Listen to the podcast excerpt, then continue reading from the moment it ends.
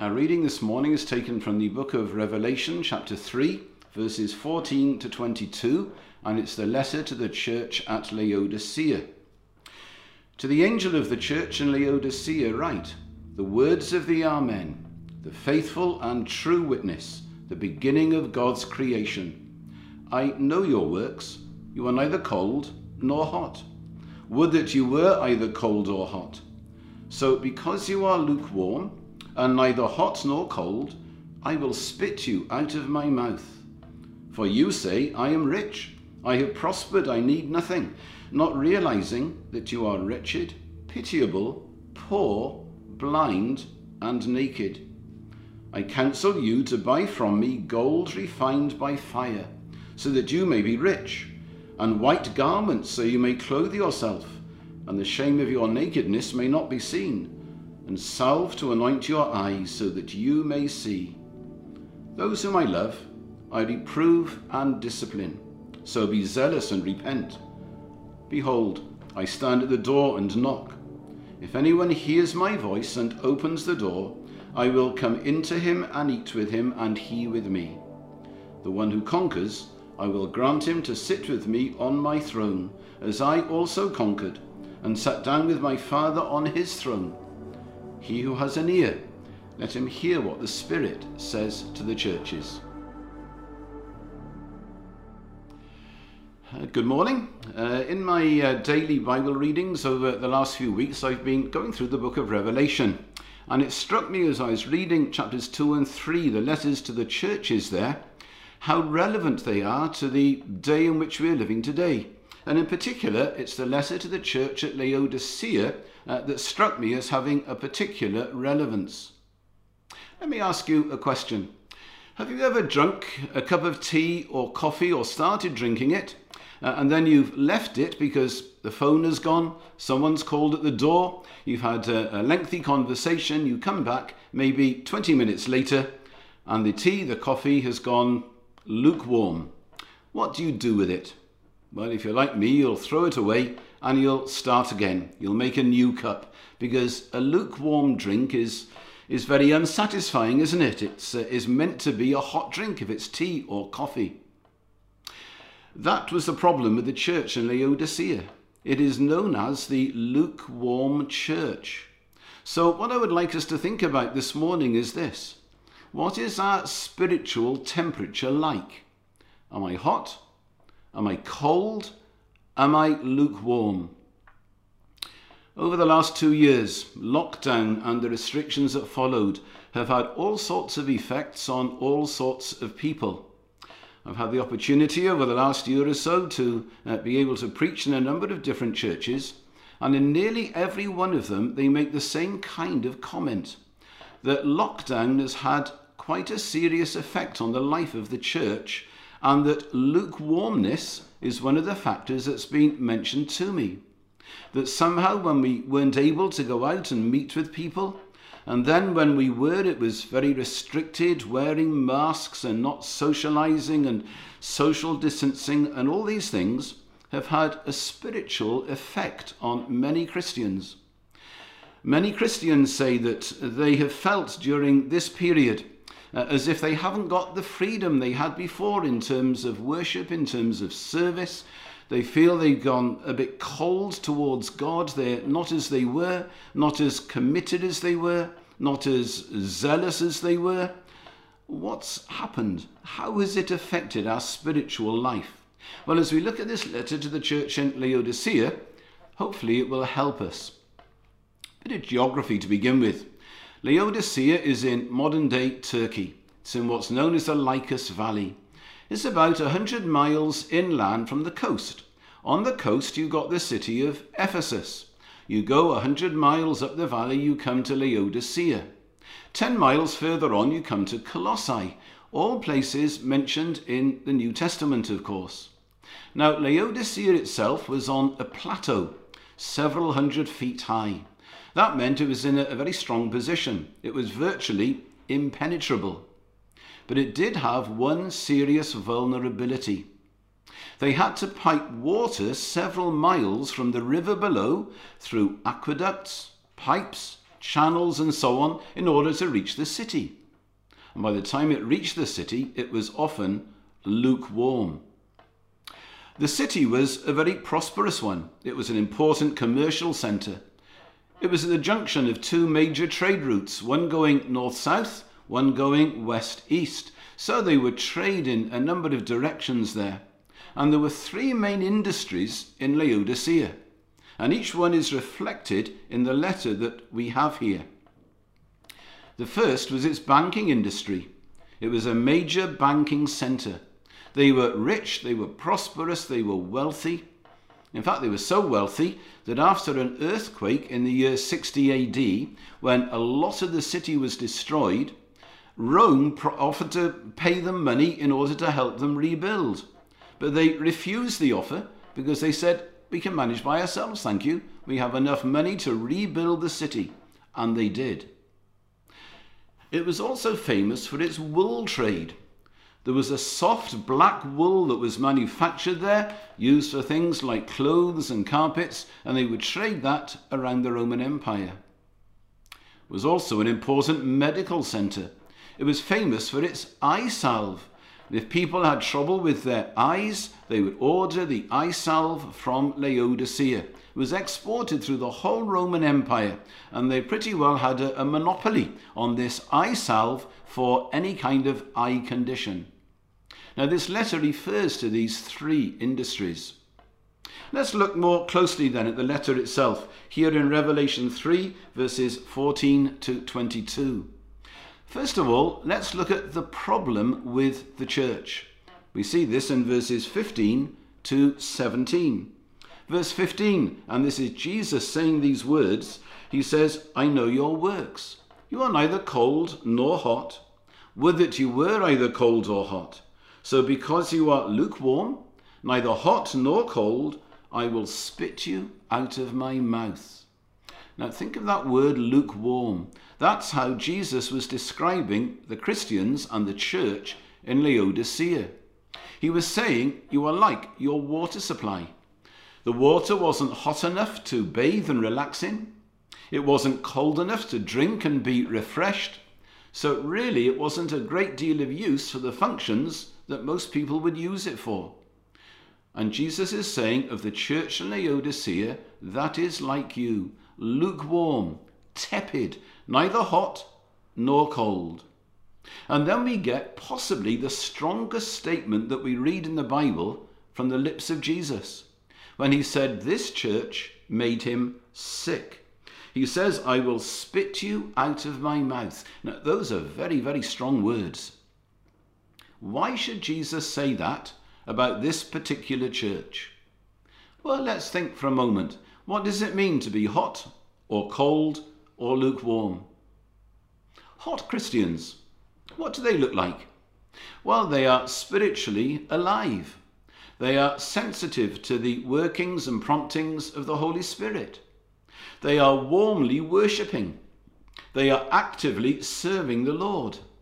They are careful with their devotions, their Bible reading, their prayer time daily with the Lord. They are careful with their deeds and their acts that they are doing. They are effectively witnessing to other people and so on. Hot Christians. But who are the cold people here? Well, they probably reject Jesus or at least have very little interest in him. Little interest in Jesus, his word, the Bible, the church. They may go through the motions of some form of worship. They may pay lip service, but no more than that. But then what do lukewarm people look like? Lukewarm Christians? Well, they're attending church, usually, sometimes on and off, but they will attend church. They will give the appearance of being a Christian, but their heart isn't in it. There's no real vibrant spiritual life. There's no real commitment there, either to the Lord Himself, or to the church, or to the Lord's people, or to reaching out to those who aren't yet the Lord's people. They are not good witnesses.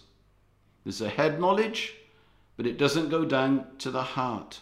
No real consciousness of their sin. No real consciousness of their failings and their weaknesses. They are half hearted.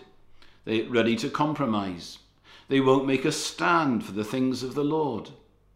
Characterized by such things as apathy, they can't really be bothered, complacency, indifference.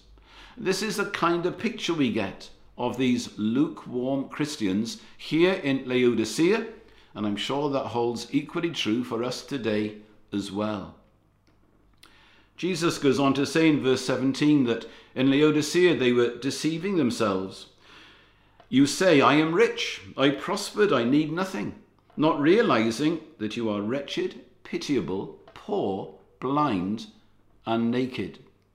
You see, being financially wealthy, they gave a false sense of security. They were rich in spiritual pride, but sadly bankrupt in spiritual life. Believing that they were to be envied by others, Jesus says, in fact, you are to be pitied. Isn't that sad? Isn't that tragic? Christians in a church who thought they were strong, they thought they were doing well, and yet, here Jesus saying, You are to be pitied. You know, we need very often, don't we, to examine ourselves and to ask ourselves, Is any of this true of you, of me, of my church, our church, your church? I'm sure that during that period of lockdown, I went through a period of lukewarmness, as I'm sure many of us did, when somehow my heart wasn't as it should have been with the Lord. Somehow my commitment wasn't as it should have been. My walk with the Lord wasn't as it should have been. And we need to take very often our spiritual temperature. But let's ask this question. In verse 15, Jesus says, Would that you were either cold or hot. Why would he rather them be cold or hot than lukewarm? We can easily understand why he would wish they were hot, but, but cold? Why that? Well, maybe it's because of something like this. With cold people, you know what to do with them. You preach the gospel to them. You speak to them. You tell them of the good news of Jesus. You tell them how Jesus so loved them that he gave himself for them, that he died on the cross to take the punishment and the penalty for all the wrong things, all the sin that they have done. He bore their sin in his body on the tree as Peter says, that they might be led to God, introduced to God, to have a relationship with Him. And He rose again three days later. He conquered death and He opened that new and living way into the very presence of God Himself. That's what cold people need to know, what they need to learn and be told. With hot Christians, well, you can work with them, you can have fellowship with them, you can serve with them, you can have a lovely relationship with them, and you are effectively serving the Lord with them. But with lukewarm Christians, really there's very little you can do with them. They're just not bothered. And even though Jesus is disgusted with this church, we can also see here his love, his grace, and his tenderness. Look at the tense of the verb in verse 16. He says, I will spit you out of my mouth. It's a future tense. That's very important. What's he saying? He's saying, I haven't done it yet. He is still waiting for them. He has told them what their problem is, and he's giving them time to do something about it. He's giving them time to repent and to change. He's not saying, I have already spat you out of my mouth. He hasn't rejected them yet. He isn't saying, I am spitting you out of my mouth now. This isn't an act of rejection. Instead, it's an act of grace and of mercy and of compassion. He's saying, I will do it, but I haven't done it yet. He's giving them time to do something about their lukewarmness. So that was the problem with the church, their lukewarmness. Secondly, we see here the prescription for the church in verses 18 and 19. What do they do about it? Now, if you or I have got a hot or a cold temperature, then what do we do? Well, we go and see the doctor, or we go to the pharmacist, uh, we get a prescription, uh, we get some medicine, and we hopefully put it right, that our temperature might return to normal. And in verses 18 and 19, we see the medicine that this church needs. This is what Jesus says I counsel you to buy from me gold refined by fire, so you may be rich. We are to buy from Jesus, no one else. Buy. Don't be misled here. This isn't talking about in any way earning something that Jesus can give to us. It doesn't imply money. This is all to do with grace, all to do with salvation. It's the same sense that Isaiah used the word in Isaiah 55 and verse 1, where he said, Come, everyone who thirsts, come to the waters. He who has no money, come buy and eat. Come, buy wine and milk without money and without price. This is a three part prescription, and it's based on the three industries of the city the first one is wealth, the banking industry. What are we to receive from Jesus? Gold refined by fire, that you may become rich. They needed it because we are told they were poor, not in monetary terms, but in spiritual terms. Salvation is gold because it makes us rich. Remember what Paul said in 2 Corinthians 8, verse 9. You know the grace of our Lord Jesus Christ that though he was rich, yet for your sake he became poor, so that you by his poverty might become rich. Salvation gives us what money can never buy an eternal relationship with God Himself. We become His children, He is our Father. We have that relationship with Him that lasts from the moment we believe for all eternity that relationship based on forgiveness, on love, on peace, eternal life, and so on. That is the riches that God can give us. And note it's refined by fire, it's pure. Salvation is pure because it gives us a real, genuine relationship with God through Jesus. So that was the banking industry. Secondly, he refers to their wool industry. When he goes on to say there, you need to buy white garments so that you may clothe yourself, and the shame of your nakedness may not be seen. In contrast to the black wool that they produced in Laodicea. God provides his people with white garments. What's this talking about? It's talking about when we come to Jesus by faith, when we trust in him and believe in him, we've asked him to forgive us for our wrong things he does a remarkable thing. He takes away our sins from us. He removes them, we are told, as far as the east is from the west. He buries them in the depths of the sea. And he gives us something new. He gives us righteousness. He gives us these white robes to bear because he has cleansed us and forgiven us. We often speak about, or Christians speak about, the robe of righteousness. It means that when we are in Christ, when we are trusting Jesus, when God looks upon us, He doesn't see us in our sin, in our mess, in the things we get wrong, but He sees us clothed in what Jesus provided for us on the cross. By paying the price for our sin, we are cleansed, we are forgiven, we have these white robes in His sight. And the third industry, of course, was medicine. And he refers to that here as well when he speaks about buying salve to anoint your eyes that you may see. Jesus gives a real eye salve so they could see him because he says they were spiritually blind. So what Jesus does is take away their blindness, by which he means their lack of understanding, their knowledge of spiritual truth, when they trust in Jesus, they buy from him, receive him, they can see clearly who he is, what he's done for them in his glory, his splendor, his majesty, and his beauty, and how in his sight Christians are made clean and forgiven. But in verse 19, he's saying why he's telling them this.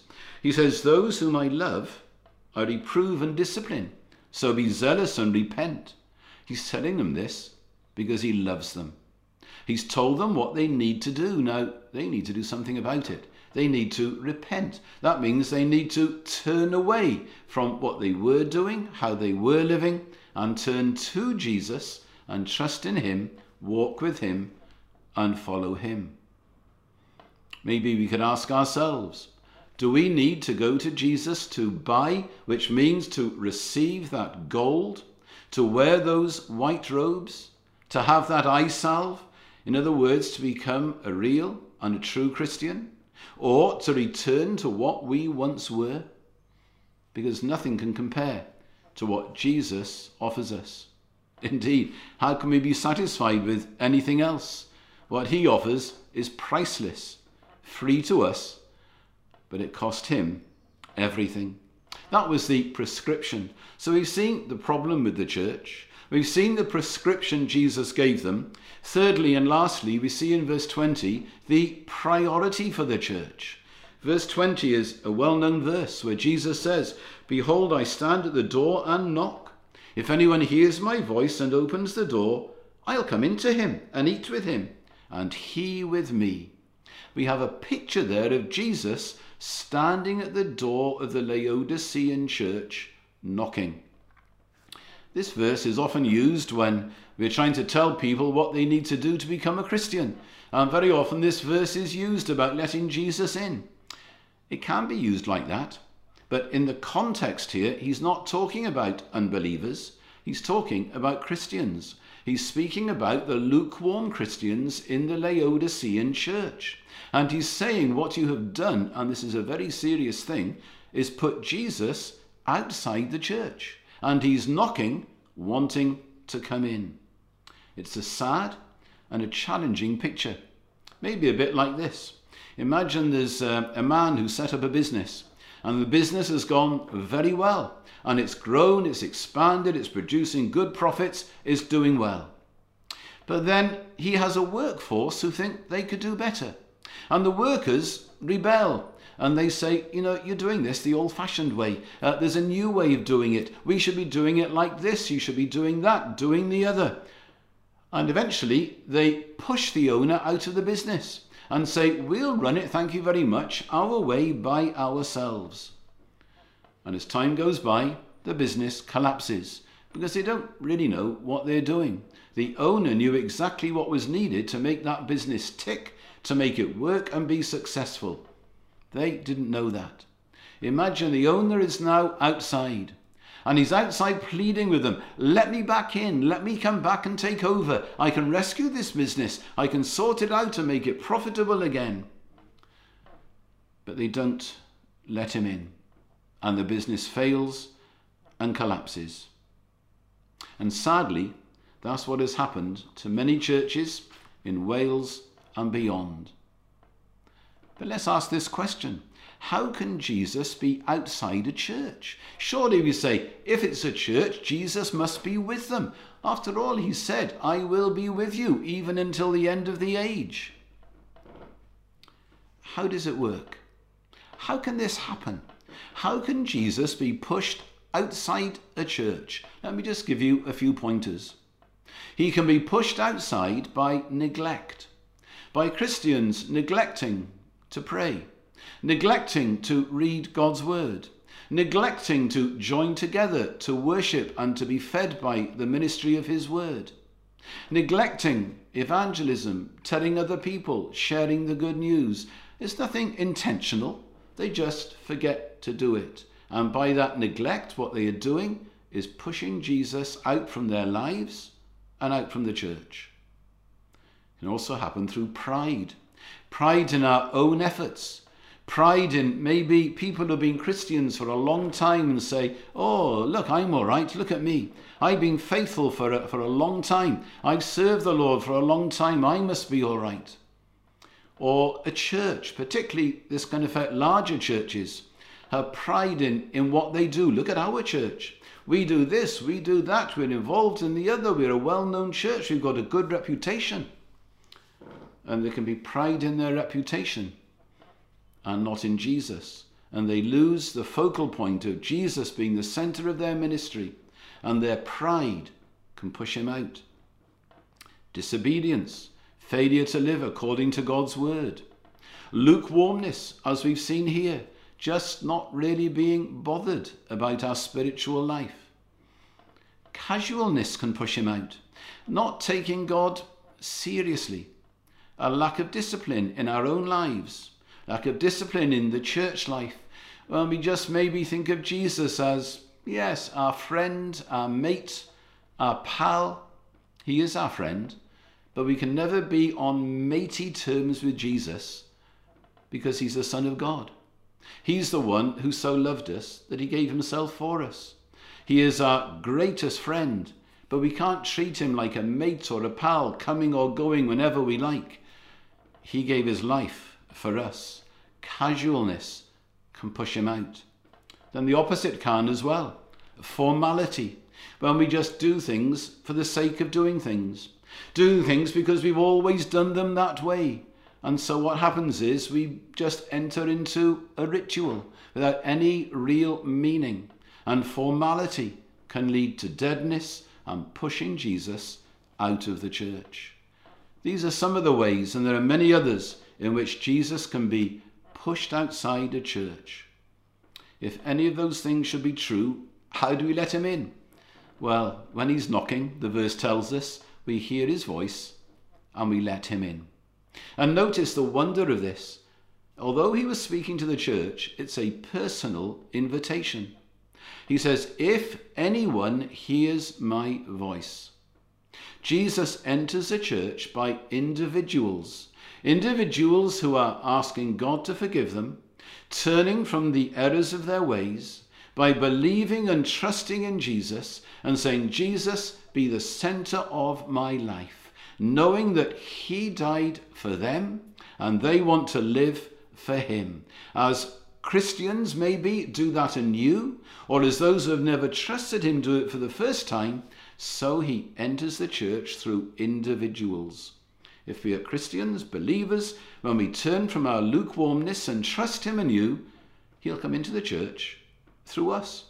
If we've never really committed ourselves to Jesus, if we turn away from our unbelief, and we trust in Him, believing He died for us.